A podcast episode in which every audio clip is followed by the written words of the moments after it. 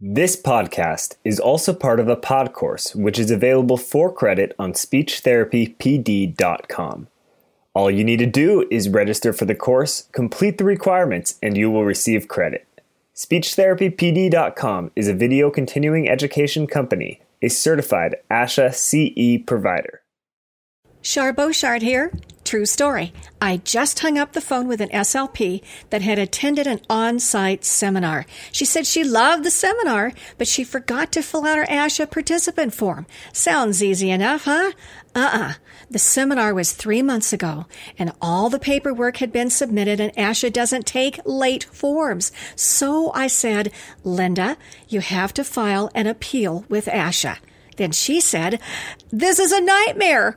I drove two hours to get there, two hours to get home, and now I have to file an appeal. I felt for her. And then I said, Linda, have you ever heard of speechtherapypd.com? She said, No. I said, just get your CEUs online, girl. That's what I do. You don't have to leave home. They have over 500 hours of video, a huge variety of topics for SLPs that work with children and adults.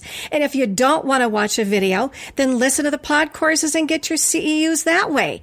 Then she said, they're pretty expensive, right? I said, uh, no. Their plans start at $89 a year, for heaven's sake. And then I said, Do you want the icing on the cake? SpeechTherapyPD.com has scheduled a CEU cruise next summer to Italy and Greece. Woohoo! She said, Okay, I'm looking them up right now. And so should you. SpeechTherapyPD.com. Check them out. Tell your friends. You'll be glad you did.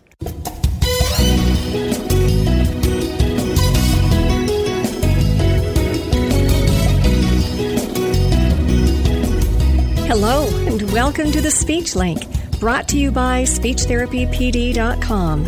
I'm your host, Char Boshart, speech language pathologist, and I invite you to join us as we share practical strategies to take your therapy to the next level.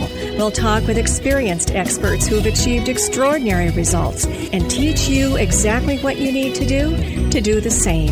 Ready? Here we go. As you may or, or may not know, or may or may not care, I have done a bunch of seminars, at, at least 2,000 of them. And I did a seminar about a year or so ago in Visalia, California. And there was this outgoing gal with spiky hair and her friend sitting on the front row. And if you've ever attended one of my seminars, usually we're down to business, but sometimes, and, and typically it depends if I'm sleep deprived or not, we get to laughing and we have a good time. Well, this was one of those times. And the gal with the spiky hair, the good sense of humor, who asked great questions and shared some really practical ideas, stuck in my mind. And she's here today. She told me that she's going to be retiring in a couple of years from the schools and she's chosen today to share some of the pertinent points that she's learned in her 36 years as an SLP in the schools. I think you'll be able to relate.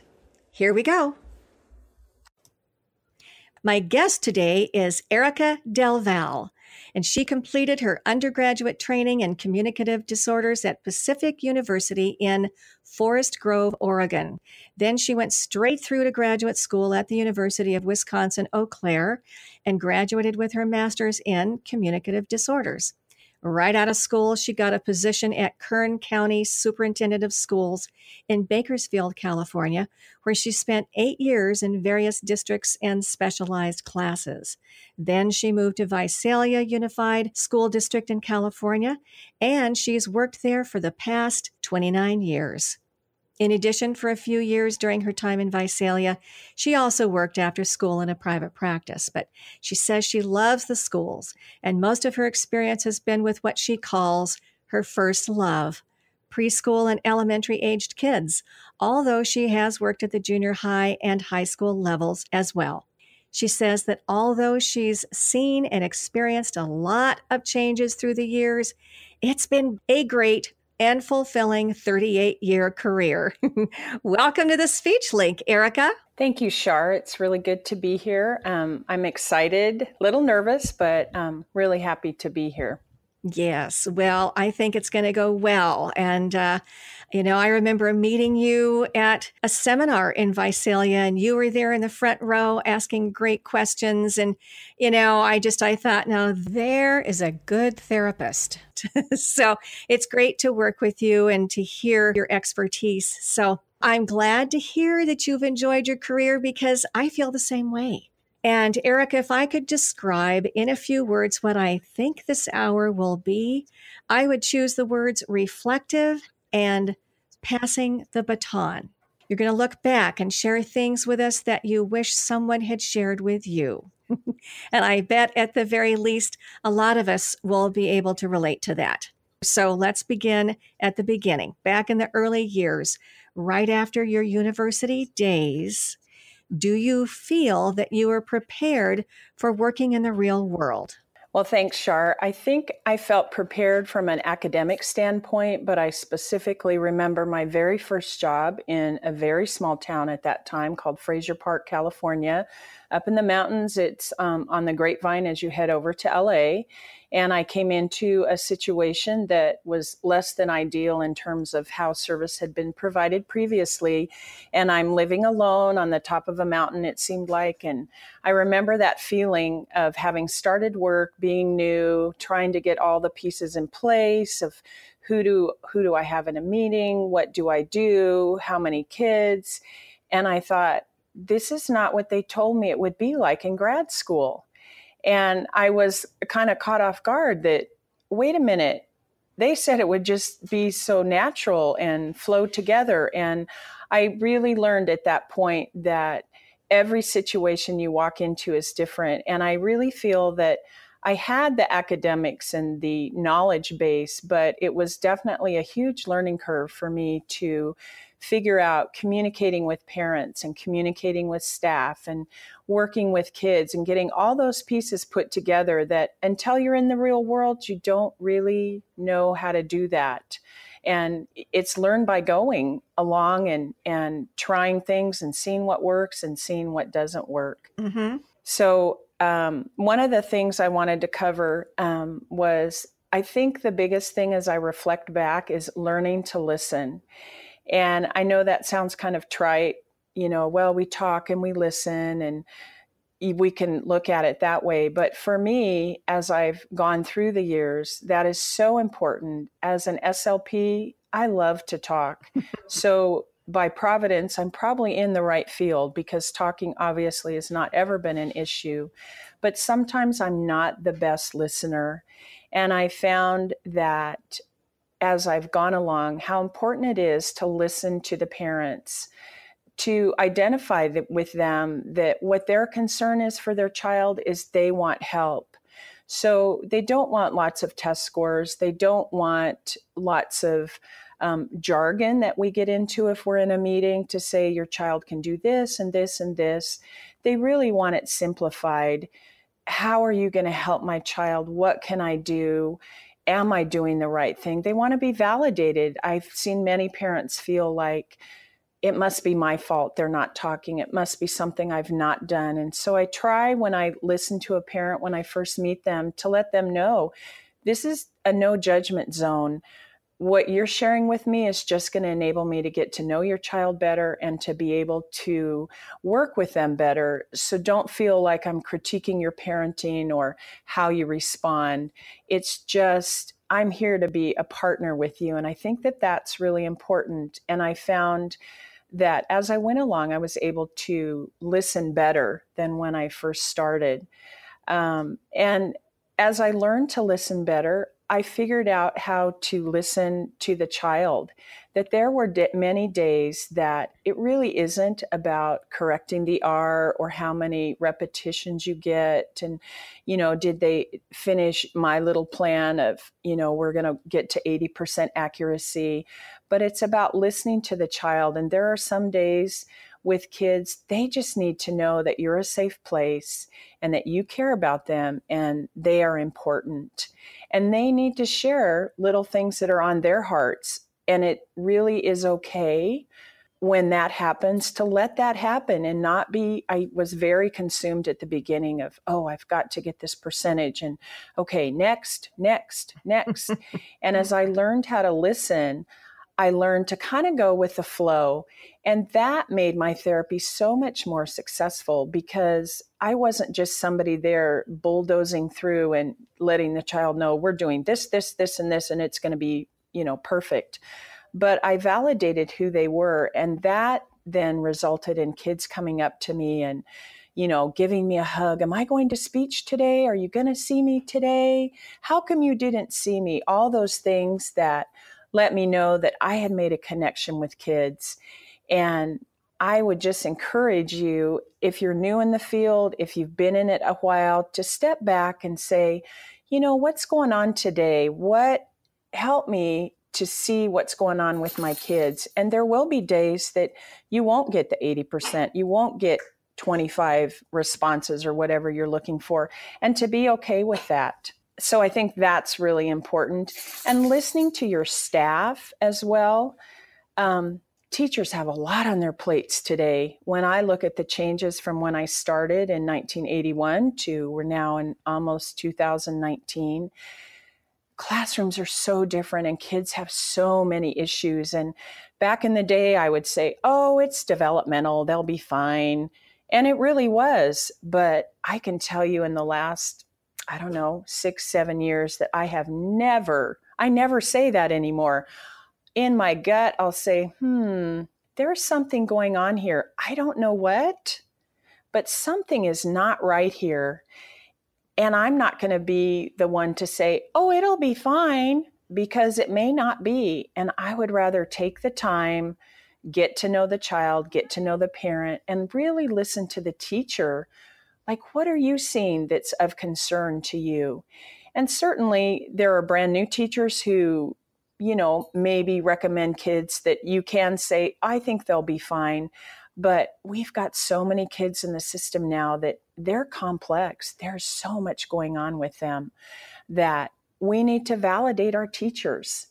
You know, they're looking for support and help. And just even going in and saying to a teacher, um, I have quite a few children now that are in general education that are on the autism spectrum, and just going in and saying, How can I be a support to you?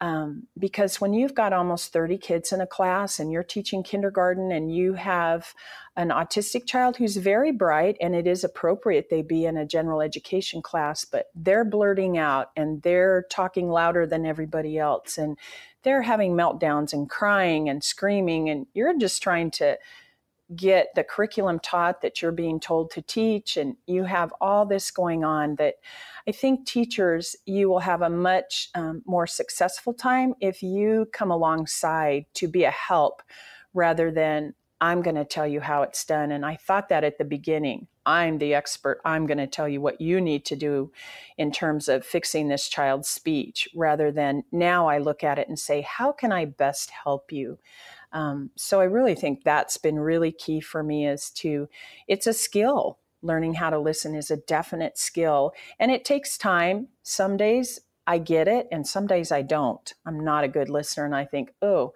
I need to listen. So I always try and keep that kind of in the forefront of what I think about when I'm on the job each day. Okay, let, let me see and let me hear what I need to to be more successful. Good philosophy. Yeah, the second um, thing I wanted to share with people is really be open to keep on learning.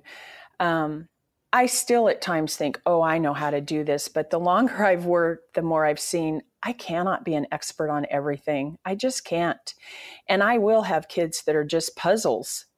And I sat in a meeting yesterday and had to agree with the parent that, yeah, your son, it's I'm not sure what's going on. I see this and this, and we don't have a quick answer for it.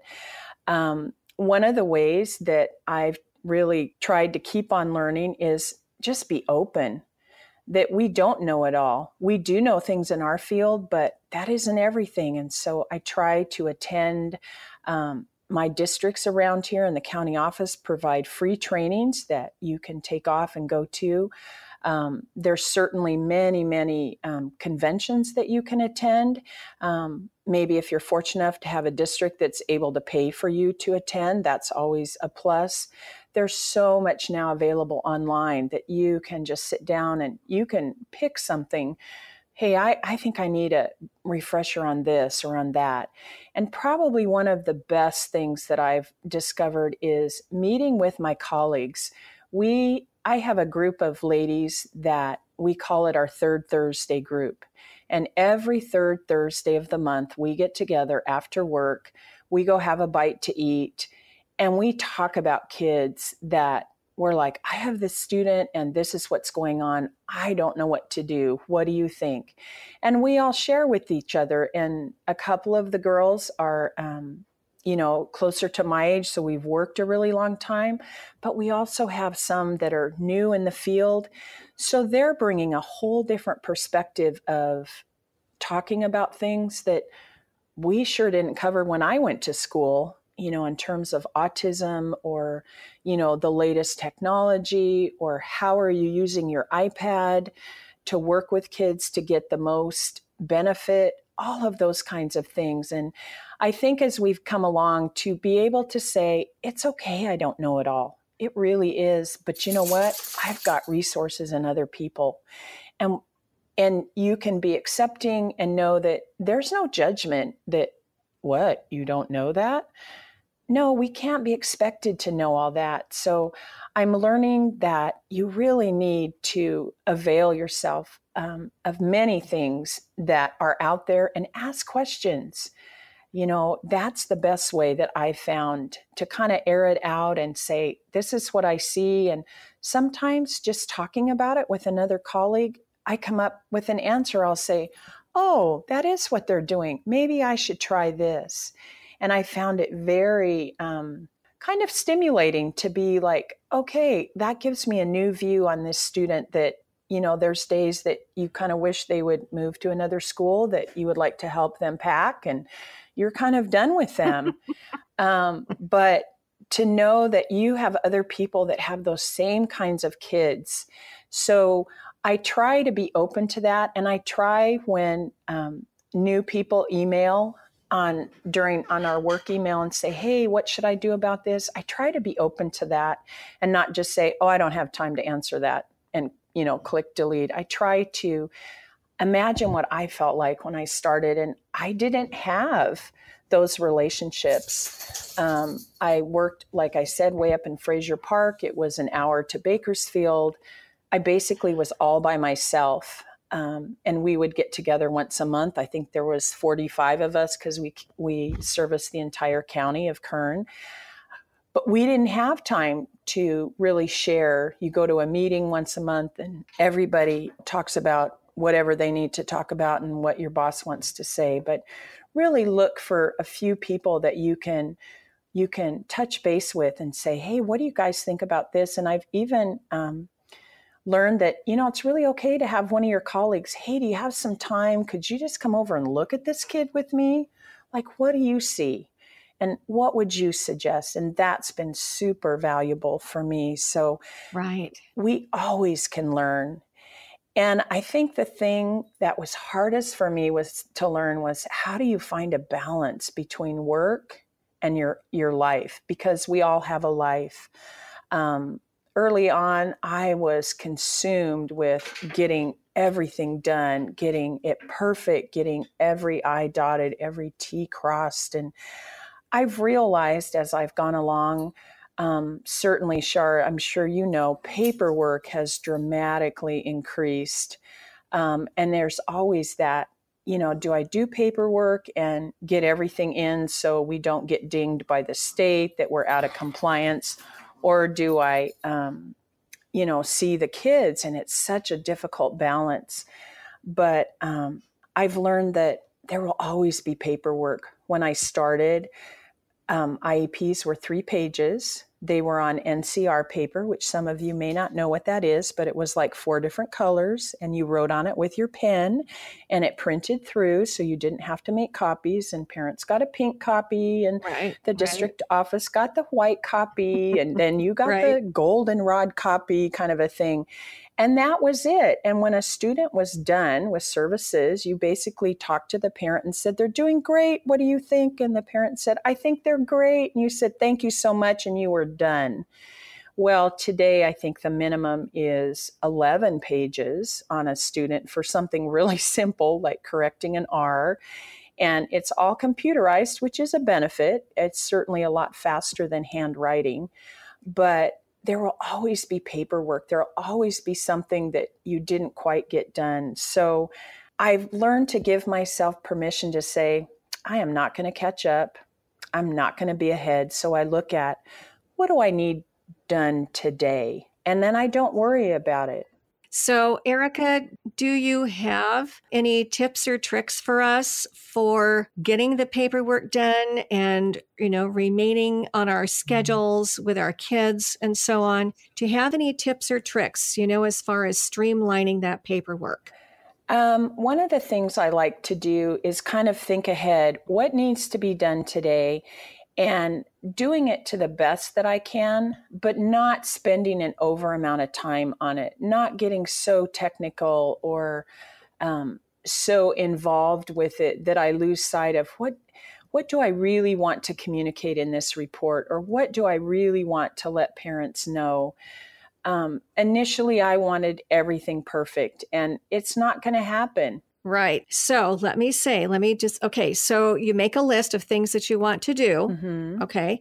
And then your expectations of fulfilling the paperwork, you back off from them a little bit so that it's not perfect, but you get them done. Right. Is that what I, I'm hearing you say? Exactly right. Okay. All right. So those are two good things. Give me another one. Um, I try to be flexible and realize that stuff comes up during the day that you have no control over, whether a parent shows up unexpectedly or you're called in to assist on a, a student that which happens to me in one of my schools because I'm in the main office and something may be happening and you're called to help out with that. Mm-hmm. And so I may not see a child that day that I had planned to see. So I look at my schedule and see, okay, when I'm here the next day, I bet I could group that child with this student or with that student. So I'm still able to provide that service, but I, I understand that I have to be flexible and bendable and that I have a plan, but it may not go the way I plan, and that is okay. And I try to the best of my ability to see my kids, work with them, help them feel good about themselves, and hey, you're making improvement. But I also know that there'll be times I don't get to see them. And that's the real world. Right, right. Well, Perfect world is you see them every single time you said you would, you get everything done, and it just doesn't work that way. It doesn't always happen, does it? You know, I'm thinking too that having a really good relationship with the teachers so that if you do need to reschedule or bring a child in one time at another time, that teacher is going to know and trust that, hey, you are doing the best for your schedule as well as for the child's, and that you've got to make up that time. That's correct. Yeah. And as a therapist in the schools, you have a lot of plates spinning.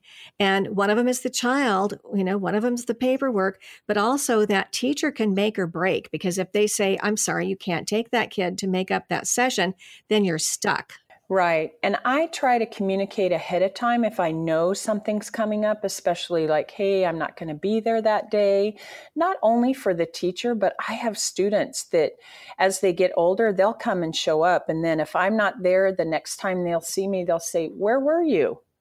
I came and you weren't here. And so not only are they a little disappointed, but it's keeping that line of communication open. And sometimes I go to get kids, they may be taking a test sometimes I go to get them and it's Fun Friday, and the child looks at you like, I'm reading with my sixth grade buddy. You can tell in their face, I really don't want to go with you. And so I'm flexible enough to say, you know what, I will get you at this time today. So within my schedule, I try and be um, have some times where I can kind of adjust as I need to. And I think as long as you communicate with the teacher and let them know, and you will learn which teachers are more flexible because some will be and some are not flexible. And so you kind of have to say, okay, you know, Mrs. Smith, she's pretty good. She goes with the flow, she doesn't have any issues with that. But Mrs. Johnson, I need to really be on point. And if I said I was seeing her kids at this time, I need to see them at this time. And try to try to keep that as closely to that schedule as you can because then it develops um, a respect for your job and what you do with kids.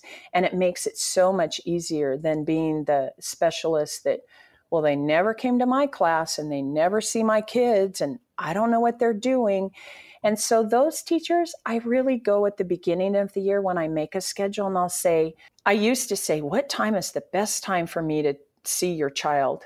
And then I learned an even better way is to say, what times are not times that I should be pulling Susie? There you go. Because they'll give you the best time. Well, that may be everybody else's best time. And the reality is, the IEP says you have to see those kids.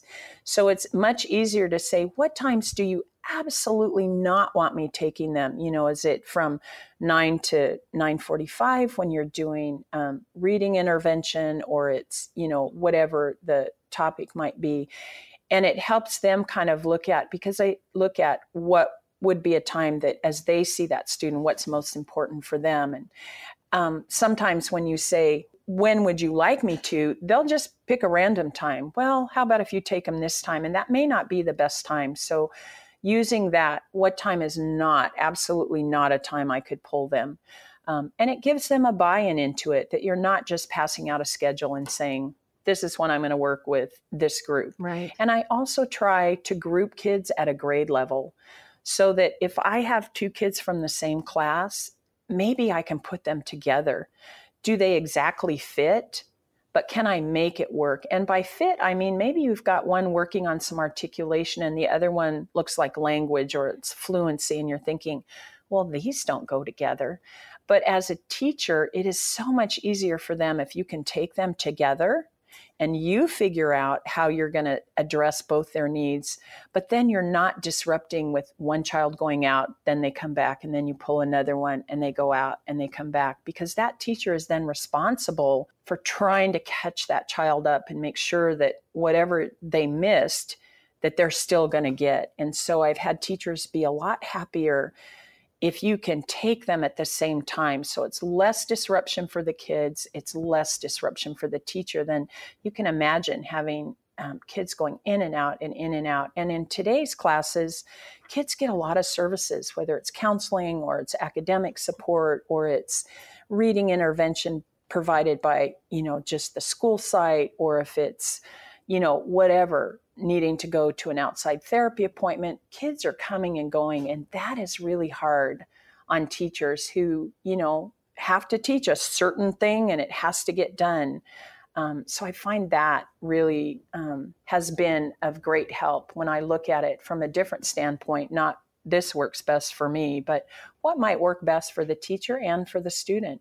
Hey, busy SLP, Shar Boshart here. Here's a tip from me to you.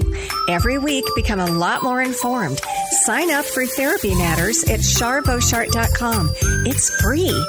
Learn artic and language tips and techniques and tons of ideas for making your school therapy life easier and more effective. I've been a therapist for 30 plus years and I love to share what I've learned. Sign up for Therapy Matters, read it or listen to it at sharboshart.com. You'll be glad you did because the therapy that you do matters. Sign up now. Let me ask you, and let's get into therapy a little bit, and let's preface it with going back to those right after the university days. How has your therapy changed over the years? Well, it's certainly changed from what's available to do therapy. Um, I come from the era that you know, we obviously didn't have internet and we used to cut out magazine pictures and laminate them. And you were looking for pictures that children could use as a language stimulus, like, tell me what's happening in this picture. Um, and certainly now there are so many other things to use for that. But I've also seen, I think the biggest thing is trying to stay in touch with what's going on in the classroom.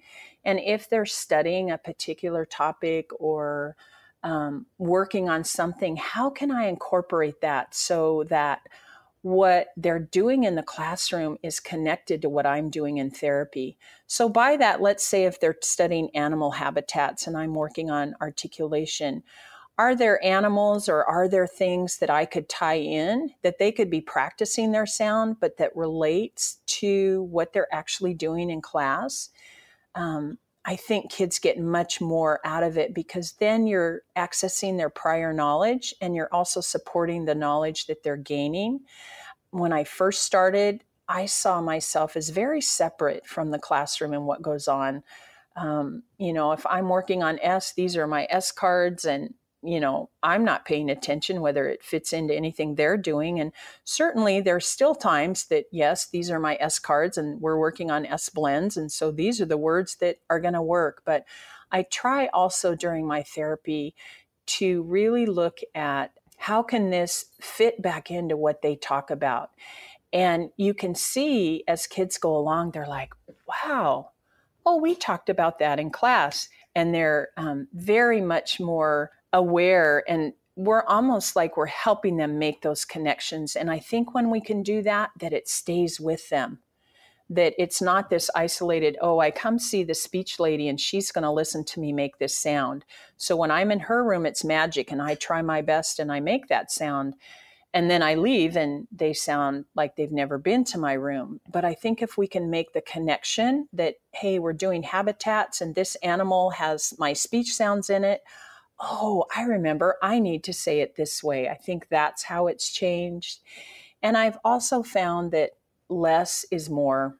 Whether it's writing a goal, I don't need 15 goals because the reality is I can't address that many things. The reality is that I need less goals so that I can really focus. Trying to do too much, it's not going to happen. So I don't make a goal that I'm going to work on seven sounds because I won't be able to do that. I am going to pick the two sounds that would be the best to make them more understandable in the real world. Do you do that with language? I do it with language as well. And I've really found um, probably my favorite material is Mr. Potato Head. Um, you can get the tiny ones you can get ones that are called, um, I think they call them like tater tots or little taters. Cute. They are perfect for preschool hands. The regular size potato head is a little bit unwielding for, you know, four and five year olds to hang on to and not have them fly across the table. There are so many things in language that I found that that is my go to, especially on the first couple sessions I meet a new student they love it. Even my older kids will look at some of my toys and be like, Do we get to play today? And there will be sessions I allow them when it's maybe five minutes left. You can choose what you want to play with because they enjoy doing that. And today in our classes, I don't think kids get to play enough. But certainly, I found even in language, what would be the best thing to focus on that's going to make them be able to communicate more and make the biggest difference or you know we could say the biggest bang for your buck. And knowing that you can't do everything i try and get it into more bite-sized pieces than when i first started. You know seven goals is not realistic. Two is much more realistic. And that doesn't mean um, one of my friends has often shared with me when she shares with parents i didn't write a goal for this, let's say the L sound, we're going to work on these two sounds, but that doesn't mean I won't correct that sound when I hear it. It just means that my focus is going to be much more on the K and the G or whatever sound, or even it's going to be much more focused on let's get that final sound in so that we improve how easy they are to understand. I think that's very, very important. And I still, even today, as I write an IEP, I think, what's most important? How can I make this child socially fit in better? um, improve their speech, and make it doable for myself and the child so that I don't get to um, progress reports, which will be coming up in a couple weeks, and go, oh, we didn't really do anything on that one. Hmm, what am I going to tell the parent?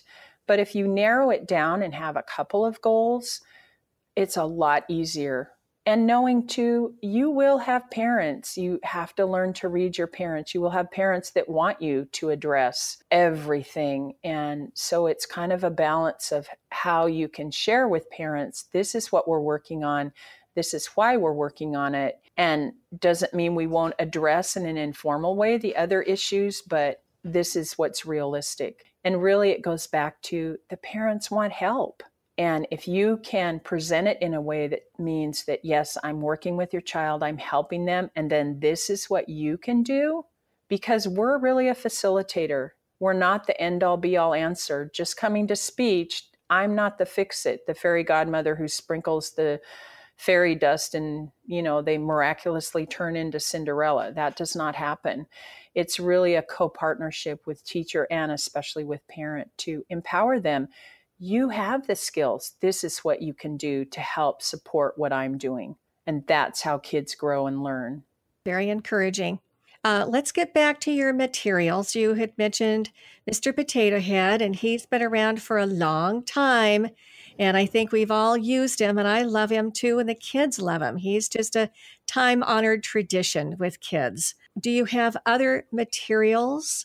And then I do want to get into therapy as far as some of your tricks and tips for therapy, but let's cover some of your favorite materials. Well, one of my, it's a, I won't say it's a new favorite, but it's probably in the last four to five years. I've had lots of kids come that are completely unintelligible. And having done this as long as I have, I think I'm fairly good at figuring out the sound pattern and so maybe the teacher's like, I can't understand them. And I'm like, oh, they're doing, you know, T for K and D for G, and they're leaving the S off. So once you learn the pattern of what the child is doing, you're able to, they just, it seems miraculous, but it's like, oh, I understood what they said. But one of my new favorite picture cards is from the Kaufman speech praxis cards. And the thing I like about them, she has a level one and a level two of speech cards that really break it down for kids. They're bright, they're colorful, they're big. She allows you that you can photocopy them, which I have done and sent home with parents to practice, but she really breaks down. So if you're working with a child and you're really starting at the basic level on syllables or consonant, vowel, consonant words, the things that she has available have really been a help in helping me provide that to the parents, but also they're engaging for the child. And the other um, piece that she has with her program that has been super helpful is she provides um, I, i'm trying to think how to explain it but almost like signs to tactile cues for the child on how to make that sound. I've had quite a few preschoolers that have been unable to make the connection of this is where my mouth needs to go, this is what I need to feel. And so, an example would be um, so making the T sound that you put your finger in front of your mouth, um, just like you would be wanting to say, shh, be quiet, but you just pull it away quickly and you go, t, t, t. And sometimes for a child who doesn't put T at the end of a word, you can practice and by just giving them that cue to remember and having them put their finger up so they get hat, bat, cat. Very, very helpful. And I've been able to send home those little um, signs, as I call them, little motor cues, has been so helpful. And then eventually you fade those. It's they're not going to go around touching their lips every time, but I've seen more as the older I've gotten, kids need a variety of um, options. Obviously, just telling them the word has not worked. Otherwise, they would not be in your program because I think for the most parents, for the most part, parents, um, you know, correct, no, that's not how we say it, say it this way.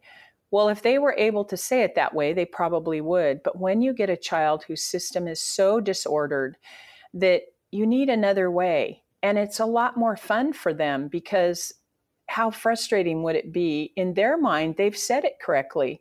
When they go to say bat and they say ba, and you're going, no, say bat, and they go ba, I'm sure in their little minds they're thinking, I said what you asked me to say, and you're listening, going, no, you didn't. I'm going to say it louder. Well, that doesn't help. But giving them a motor cue where their little hands are involved with it, it is so fun to see. I have a girl right now in preschool. She does it by herself now. Mm-hmm. And then she gets that sound. And then eventually we won't be using the finger. But when we started, she had no idea that, oh, there's a sound there. And she's not of an age that just by pointing, here's the letter, look, you need to put a sound there. But certainly when she was able to touch her lips and go, t, t, it connected for her. And I've had another student, it was the same way. He came at the age of three. Really, there was a connection missing on how do I make those sounds that you're asking me to make. And he went from not talking at all to in a couple of years in a general ed kindergarten, graduated from speech, totally fine. And I'll never forget the day that the little boy and, and mom worked with him. She came to every session. She was part of the session. She did the work I asked her to do at home. I will never forget the day. And even as I say this, I get little goosebumps about it. The day that he said, Mom, for the very first time. Mm. Wow. Was, and we both looked at each other and I was like, Did you hear that? And she had tears in her eyes and I had tears in my eyes. And I had even um, done some taping of him on my iPad. And this is another thing I always try and remind parents. Do you remember when and most parents you're they're in the business of, you know, what's next, what's next, what's next. But to be able to go back and say, I remember when Billy did this. He was under the table. He wouldn't do anything. And I remember showing this little boy the um, video and he just looked at it like, Who is that? And I said, Juan, this is you. This is where we started from. And the mom was like, I forgot. So it's encouraging for them to know, oh, yeah, that's where we started. When they think, are we ever going to be done with speech? I've had parents say, how much longer is he going to have to work with you? And not as a critique to me, but they look at it and they don't see the progress. And I think part of our job is let's share the progress they are progressing. You're just maybe looking at it, you know, kind of through a really closed view. Let me give you the whole picture. So I really like Nancy Kaufman's information. I like her um, KSPT, her little, um, it's called the Kaufman Speech Praxis Test. It's all based on imitation, but it really gives you much short, much like the um, probes that you have for articulation, Char. It gives you where can they make the sound? And if they're not making it, what are they doing? And it's so helpful because it breaks it down that you can really see. Can they make it in isolation? Yes. Can they make it with a vowel sound? Yes. So can they do consonant vowel? Can they do vowel consonant? Can they do consonant vowel consonant? It really shows you the breakdown. And that's so helpful because if you know where they can make it, then you're going to want to start therapy from there. And then you can go back and measure it and go, I have a student that's graduating from her R sound. And when I got her in fourth grade, she was like, you could just tell she had a different therapist. It hadn't worked out well. She was looking at me like very bright girl in a private school, like, I, I can't do this. Well, now she's graduating, and I've been able to show her when you came, Grace, this is where you were. Do you remember? And look what you can do now. And she was like, wow, so I think those are, I like materials and, and assessments that allow us to have flexibility that I can measure progress because sometimes I get caught up and think, are we making any progress? I don't know. But if I go back to things like your deep screening probes for sounds and I go back to the KSPT, then I can see and I even use the Hodson a lot because that really gives you a rating. And I can show parents and say, look, they were in the high profound and now we're in the low moderate. So I think that's important for us to know that we're making progress, but also for the parents to be aware that yes, we're making progress. So those are two of my really favorite, but really you can use anything and it doesn't have to be expensive. Yeah, yeah, definitely. Now, do you have a favorite language, material, or technique that you'd like to share with us? I think I like, I've been liking more, um, trying to expand into more literacy based. Um, using, I ordered some, I want to say that they're from Lakeshore. They're very easy readers. They start with, um, I think the level one books actually have the picture. So they have a few basic sight words and then they'll have a picture of the word. So, like, one of them, you know, like she's eating carrots and so carrots will be a little picture of a carrot. So the cue is to the child that this would be the word. Obviously they're not ready to read that. And i really have enjoyed whether it's um, so that we can talk about the pictures we can say what are they doing we're looking at the changes from picture to picture and then we're talking about well why do you think they did that or do you ever do that um, does your family do that? Do you like carrots? Who else might like carrots? And, you know, what animals like carrots? All of those kinds of things. Um, really getting more into um, literacy based that have to do with books and getting a bigger picture, I think, of language has been a lot of fun for me as a therapist because we did not, my training was not in that. It, um, I don't know that we ever really talked much about books. Um, way back in the day, it was kind of here's the language picture card. Let's, you know, show him the picture. What are they doing? He is eating, he is walking, that kind of a thing. But now to be able to do that and, you know, we read the story together. Then, if they're not able to read, then I'm like, now it's your turn. I'm going to have you read you retell me the story. What do you remember by looking at the pictures and kind of building it from there? So um, that I really like. And I think it makes a connection for kids um, about books, about literature. I love books, one of my favorite things. I love to read. And I think a lot of our kids were in a very um, visual age, um, whether it's iPads or tablets or whatever, and there's not a lot of book reading to a degree. And I think it's important that we still encourage kids. And that's where kids get vocabularies from books. And that you can really engage in a book and go somewhere, you know, wow, they're going here and they're doing this. Um, not that you can't do that and that there aren't apps and different things that are, you know, part of technology. But for me, I'm old school to me, there's nothing like a great book. In fact, I was just at a workshop and I've never heard of this book, and I don't know if you have either, Char. It's called The Fourth Little Pig. no. And it's it's oh my goodness it's i even went on amazon last night because i just have to have it yeah the fourth little pig so the assumption is the three little pigs are all boys and the fourth little pig is a girl. Oh, and so she goes to her brother's house to knock on the door. And of course, they think it's the wolf and they're not planning on coming out. And so she starts to have a conversation with them about what is the matter with you? The wolf is gone. You need to get over your fear and you need to come outside, which eventually she convinces them. And they come outside and they see that no, the wolf is gone and there's no need to hide out in their house. And it is the most adorable story. And the rhyme of the story is very simple text, but it by far is one of the cutest books that I had seen in a long time.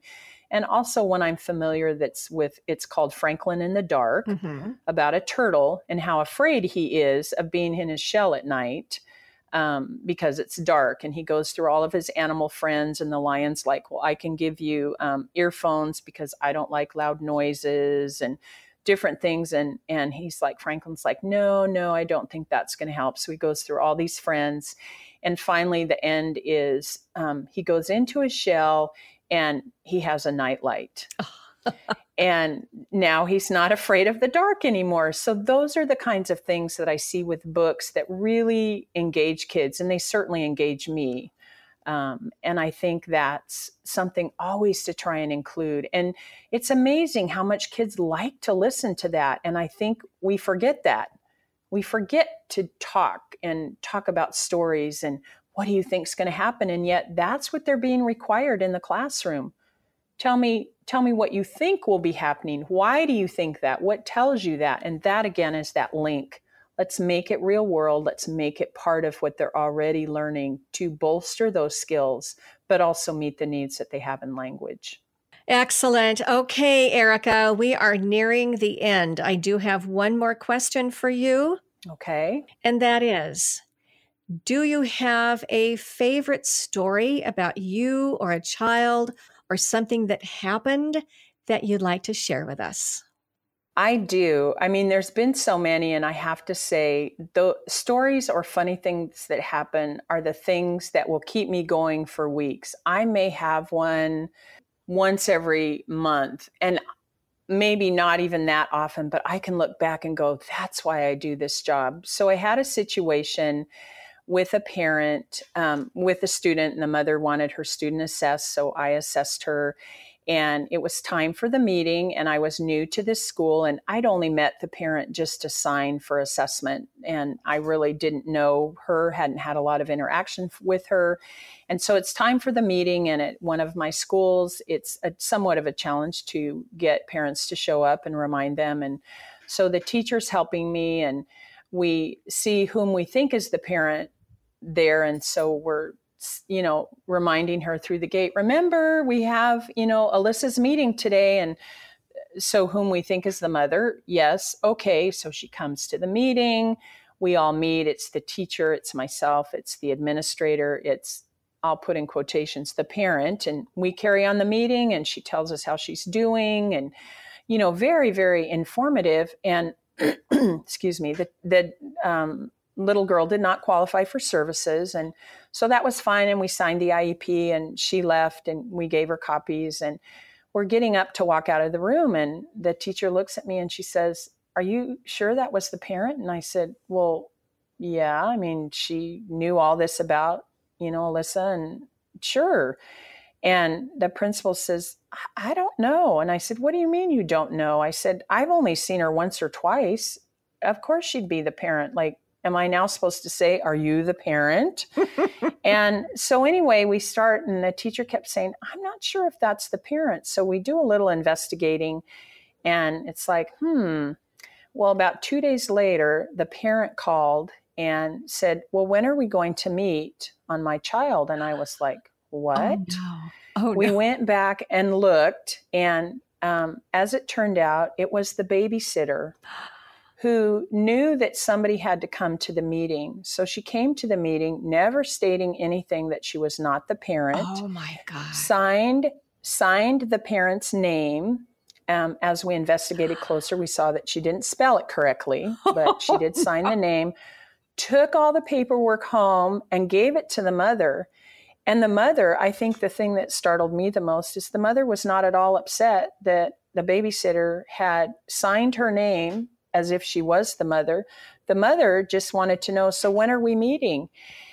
And I just was like, oh my goodness, what do I do? Like, how do you fix this from a legal standpoint? Right. I, I just was like, oh, okay. So I went to, and the principal had met quite frequently with the mother. And so I went to him and I said, This is in your ballpark now. I said, You have met with this woman repeatedly. You should have known this was not the parent. I said, I've seen her twice, so I'm off the hook for this one. So I said, I'm going to let you talk with the mother. And so we ended up meeting again with the parent. And I was so thankful that the child had not qualified. So I'd not provided services illegally. But I just remember, I know the babysitter had spent obviously a lot of time with her because she could tell us a lot of information about her that sounded like what a parent would know.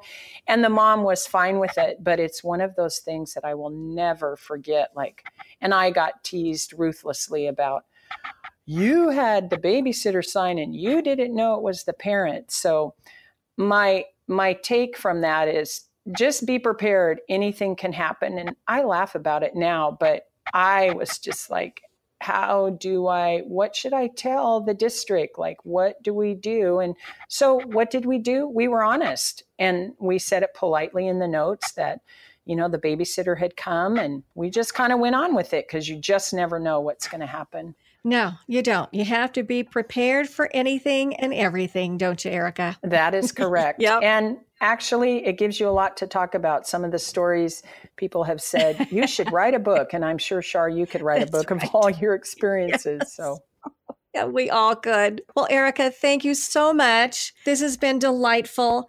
I appreciate your knowledge and all of your insights about uh, working in the schools and working with the kids and the parents and the teachers. Very, very good. And thank you for your resources as well. So I just like to let you know that I appreciate you very much and thank you so much. Take care. Well, thank you so much. Bye bye. Thank you for listening to the speech link. Please check out my other offerings at my website, sharpbysharp.com, and also speechtherapypd.com. See you next time for more interviews, information, and insights. Until then, thank you so much for all that you do with your speech kids. Be well, and God bless.